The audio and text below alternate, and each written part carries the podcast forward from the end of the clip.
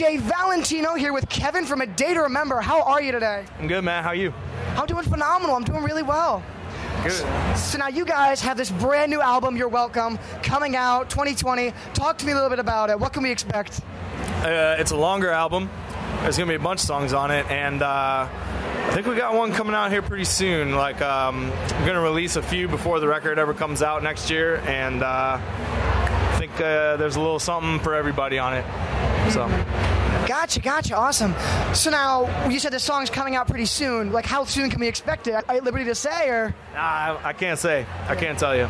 What kind of direction is the new song going to sound like? Is it going to be a lot like Degenerates? Is it going to be a new entity in and of itself? Uh, it's a little heavier than Degenerates, so, yeah, yeah. yeah. So now, you guys have spoken that You're Welcome is one of the most positive records you've ever written, lyrically, like, all that stuff. Yeah. What went into that mindset shift? Uh, I think just getting older and just being comfortable with ourselves. Um, our lawsuit's over. Um, I think we're all just in a good, clear headspace. Like a lot, everyone's married except me. If I was writing the songs, it would have been a lot more depressing. No, but like Jeremy had a his first child, and uh, you know, it's just all love.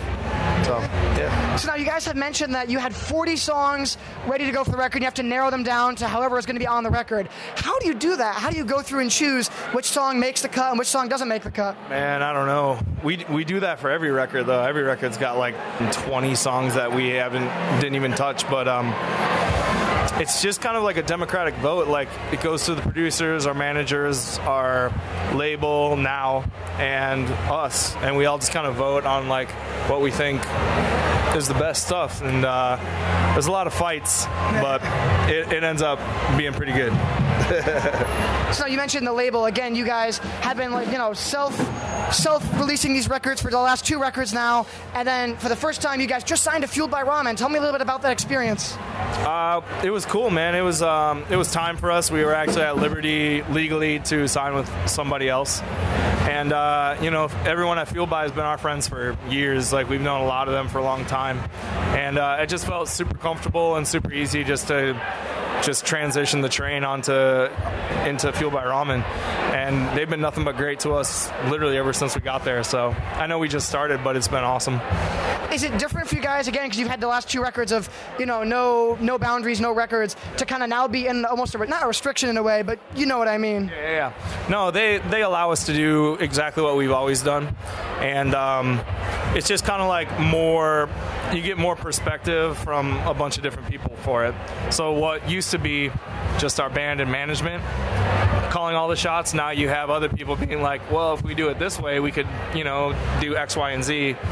So it's just it's just more uh, more cooks in the kitchen kind of thing. Yeah, yeah. Yeah, so it's cool. So now, You're Welcome has been delayed until early twenty twenty. Yeah. What went into that kind of process of choosing to push it back? Uh, I got pushed back because um, the art for the record isn't done yet. Um, we still can't we still can't find a good art cover for the record. I know that doesn't really matter nowadays with like streaming and everything, but we just we just want everything to be perfect before it comes out. Yeah. And there's still a couple songs that are still getting mixed that we just need to find the right mixer. So um, it's only getting pushed back what two two and a half months. Yeah. So it's not too bad. Yeah. It's not like it's not like a Kanye thing where it's never gonna come out. So uh, that's cool. And I will say personally, like every Day to Remember album, like the cover has always been glorious, you know, Homesick, What Separates Me From You, even Common Courtesy, Bad Vibe, all that stuff. It's It just looks amazing, so I totally get it. I one hundred percent get it. You guys have been on this tour with I Prevail, Beartooth, Can't Swim. Tell me a little bit about that experience. It's been awesome, man. Um, we've never toured with any of these bands before. Uh, we've done some like festivals with like Beartooth and stuff, and we've been really good friends with them for a long time, but it was it was finally Every all the stars aligned, and we all got on the same tour. So it's been rad, dude. Everyone's amazing in all the camps, and it's been love. It's been good.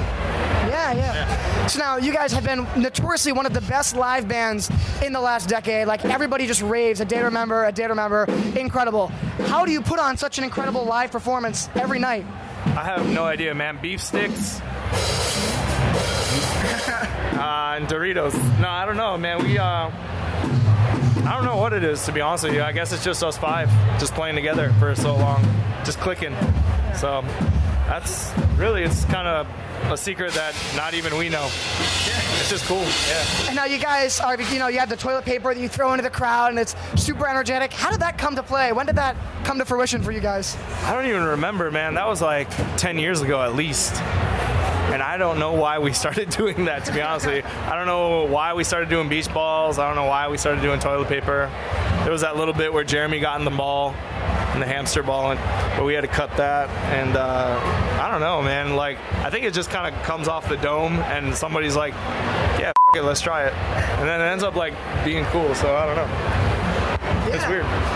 Awesome kind of tour signature thing that you guys do is the human surfboard, where one person gets atop the crowd, vertical crowd surfing, and the other person rides them like a surfboard. Yeah, yeah. Uh, talk to me a little bit about how that's grown, because you guys said you saw it at a show, and then ever since then it's just been massive and almost a yeah. staple of the set. Yeah, we saw two people do it at a Warp Tour, and ever since then we've kind of called for it. And uh I think every tour it gets a little bigger and bigger because people like start to expect that it's coming. Um, I've, I don't know who holds the record. I want to say Utah holds the record, but I can't.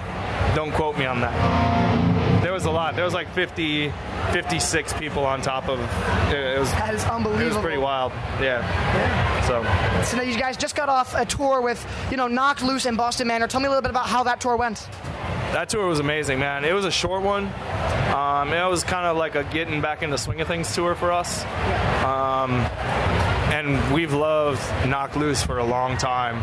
Always wanted to tour with those guys. And Boston Manor was kind of like um, an idea from, I think our label actually brought them up. And they were great, man. Their songs are kick-ass, rad dudes. Knocked Loose is obviously a juggernaut. Like, those dudes' shows are probably the most violent shows I've ever seen in my life. So it was awesome, though, playing with all, everyone was rad, and I loved watching Knocked Loose and Boston Manor every night. It was just a cool tour. Yeah. Yeah. So now, talk to me a little bit about, uh, you know, obviously the Knocked Loose Boston Manor show was more like club tours, and this one's like more arena stuff. Yeah. You guys have consistently done club, arena, club, arena tours. Tell me a little about the difference between the two, like, when you're playing it. Um... The show, like tonight in Terminal five, it's it's going to get a little more sweaty. It's going to be a little more personal. Um, but then arena shows are cool because there's more there's more people. What's up, buddy? It's good. Uh, you guys kicked ass, man. See these heaters? I saw those, man. They're shining from the stage. They're shining from the stage, brother. That was Kayla from Beartooth. Um... Uh, what was the question? I forgot now. Oh, just like the, the difference between club tours versus arena uh, tours. Yeah, yeah. yeah, so yeah, so I said the club tours are more personal, but um, the arena tours it's like just more of everything. And the arena tours you got to get used to kind of bringing the club vibe to the arena. I think that's what separates a lot of um, the good arena bands from like the shitty ones. Um, I don't know, man. It's they're both really cool. They're both got their pros and cons, but um, I love doing them both. Honestly, this is this is the only club show on the tour, this tour, that we're doing. So. And like you guys always go back to these club shows, which is great because it's so personal. It really is yeah. absolutely phenomenal. Yeah. Um, now, in terms of sets, you guys are really awesome because in this set you have like a video backdrop in the a Boston Manor one. You have like a clock backdrop for the house party tour. You guys built a house. Yeah. There's so many different aspects that create your sets. Yeah. Do you got what makes you choose from tour to tour? Kind of what backdrop, what set you're gonna do? Uh, it's brainstorming. We just um, we just get in a room. It's usually management calls a meeting, and we all get in a room and we just start just shooting shit into outer space and just seeing what sticks. Like um, uh, the tour that we did with uh, Horizon, it was um, it was something with camping. I can't remember the name of it right now, but we had our faces as Mount Rushmore. Yeah. That was literally like someone in the room was just like, why don't we just do our faces in Mount Rushmore? And everyone was like, yeah, I think we could pull that off. So it's it's honestly just just a whack job idea that just ends up getting done somehow.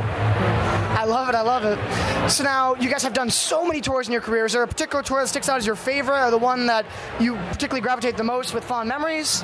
Um, I mean, um... You know, the house party tour was a big one because that was our first real big production tour. That one was fun. Um, Parks and Devastation, that's the name of it. Yeah, that was a good one. I don't know. I like every tour that we're on. I, I really haven't been on a tour where I'm like, man, fuck this tour. So they're all good. They're all good. Yeah. So what are some young bands that you guys really believe in? Some like kind of new up and coming, either pop punk, metalcore artists that you guys are very excited to see them, see what they do. Yeah. I mean, obviously I'm excited for Knocked Loose. Uh, I'm excited for I Prevail. They're great. I'm excited for Beartooth. I think all these dudes can, I think all these guys are up for taking the mantle, you know. Um, I really do think Beartooth is an arena band. I think that uh, they're going to be huge, probably in their next release. Um, as far as younger bands, um, I'm trying to think, man. I don't know. You have to come back to me on that one. Yeah, yeah no worries, no worries. Yeah. Now, another awesome thing is you guys, again, just were one of the headliners of Aftershock Festival and the headliner of the first night of Warp Tour, doing these incredible festivals, but especially Warp Tour. Warp Tour has officially ended, and you guys were known as like a staple Warp Tour band, like synonymous with that scene. How does it feel to kind of have Warp Tour close shop? I mean, you know, all good things must come to an end. Um, it's sad to see it go, but uh, twenty-five years as a festival, that's...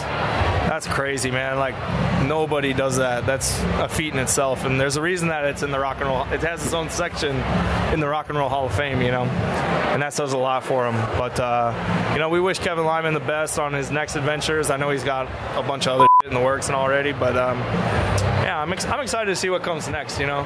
See what uh, see what somebody else comes up with. Yeah, so. And now you guys, again, Self Help Festival is a festival that you, you have kind of built up from the ground up. Tell me a little bit about that experience and how that's grown in the past few years. Yeah, it's been it's been awesome. We've been doing it for five years now. Um, it's always been at the same spot in California. And then on the East Coast, we've always done it in somewhere different. So we did Philly for a couple times, did Detroit, uh, we did Florida. Um, And we just did Boston recently, actually. And they've all been really good. So we're just trying to solidify the East Coast spot right now. And then, um, I don't know. You never know what the future. Maybe we'll do a traveling or self-help sometime. You never know. That's awesome. That's awesome. I love it. So now in Florida, you guys are doing a toy drive, you know, for the charity on these uh, these House of Blue shows. Tell me a little bit about what went into that and that kind of that charity aspect of it. Yeah, uh, it was just a cool idea that got brought up to us. Um, and as soon as we heard it, we were just like, yeah, do it. So it was. There's just some decisions that are just super easy like that where like it's just brought up and you're immediately like, yeah, do it. And that was one of them. So um, you get, uh, if you bring in uh, a toy, you get like a discount off merchandise at our uh, exclusive pop-up store in Orlando. And uh, it's all kind of like one-off merchandise just for like those shows. So it should be fun. Yeah, yeah, that's really awesome. It's great to see bands like, you know, again, reaching out and doing charity for the, you know, community. So it really is. Now, um, another question. Rescue Me, you guys collaborated with Marshmello. I have to talk about that experience. It, it's so weird that like E D M and then punk rock, but it goes together so well. Tell me a little bit about that experience. Uh, it was kind of... Um Marshmello came to us, and um, apparently he was a fan, or is a fan of ours, and he told us that he actually went to the New Jersey twenty eleven Warp Tour date to come see us, so pretty crazy, but um, now he's like the biggest thing in the world. And uh, yeah, he's just said, hey, do you want to do a song? And we just banged that one out, thought it was good, and he put it on uh, Joyride three. I love it. We play it every night, and the crowd goes wild for it. It's fun, man. It's really cool. So now my last question for you. What advice would you give to young songwriters listening to A Day to Remember that are dying to play music of their own because of you guys? Just keep writing, even if it sucks, because all our old sucks, and now our new not that bad. Man, that's just the way it goes. So just keep writing and uh, have fun with it. I love it. Thank you so much again for sitting down with me today. You're Welcome comes out early twenty twenty. We cannot wait to see what direction you guys going. Awesome, man. Well, thank you so much.